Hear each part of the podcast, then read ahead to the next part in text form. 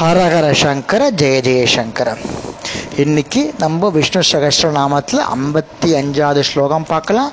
இந்த ஸ்லோகத்தில் மொத்தம் எட்டு நாமாவளிகள் இருக்கு. ஜீவோ வினயிதா சாட்சி முகுந்தோ மித விக்ரமக. அம்போநிதி ரணத்தாத்மா மகோததி சயோந்தக. அப்படின்னு ஸ்லோகம் இந்த ஸ்லோகத்தில் மொத்தம் எட்டு நாமாவளிகள் இருக்குது அதை நம்ம இப்போ பார்க்கலாம். ஜீவக. ஜீவரூபியாக எல்லா உயிர்களையும் தாங்குபவர். ஜனங்களை ஜீவிக்கச் செய்பவர். தமக்கு ஆராதனம் செய்யும் அந்த பாகவதர்களை ஆத்மநாசத்தில் இருந்து காத்து உயிர்ப்பிப்பவர். அதனால் பகவான் ஜீவ என்ற நாமத்தால் அழைக்கப்படுகிறார். வினயிதா. ஜனங்களின் அடக்கத்தை நேரில் காண்பவர். எல்லாவற்றையும் நடத்துபவர்.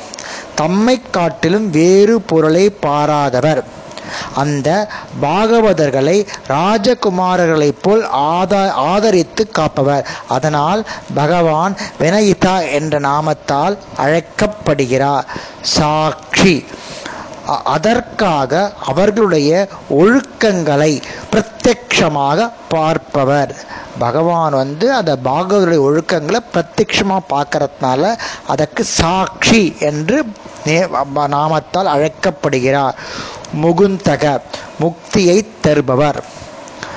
அவர்களால் வேண்டப்பட்டவராய் முக்தியை தருபவர். அதனால் முகுந்த என்ற திருநாமத்தால் அழைக்கப்படுகிறார். அமித விக்ரம.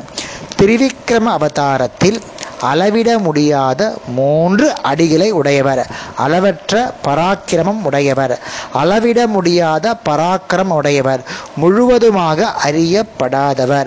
கருடனை கொண்டு சஞ்சரிப்பவர். அதனால் அமித விக்ரமா என்ற நாமத்தால் அழைக்கப்படுகிறார்.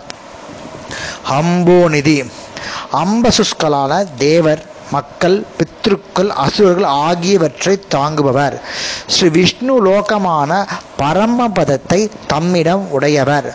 பாதாள கடலில் எல்லா எல்லா உலகங்களையும் தாங்கும் பீடம் போல் கூர்ம ரூபியாக இருப்பதால் அவர் அம்போநிதி என்ற நாமத்தால் அழைக்கப்படுகிறார். அனந்தாத்மா. தேசம் காலம் பொருள் இவற்றால் வரையறை அற்றவர். எண்ணிக்கை இல்லாத அமுக்தர்களுக்கும் முக்தர்களுக்கும் தலைவர். அளவற்ற உடல்களை உடையவர். கட்டுப்பாடாதவராய் ஆத்மாவாக இருப்பவர்.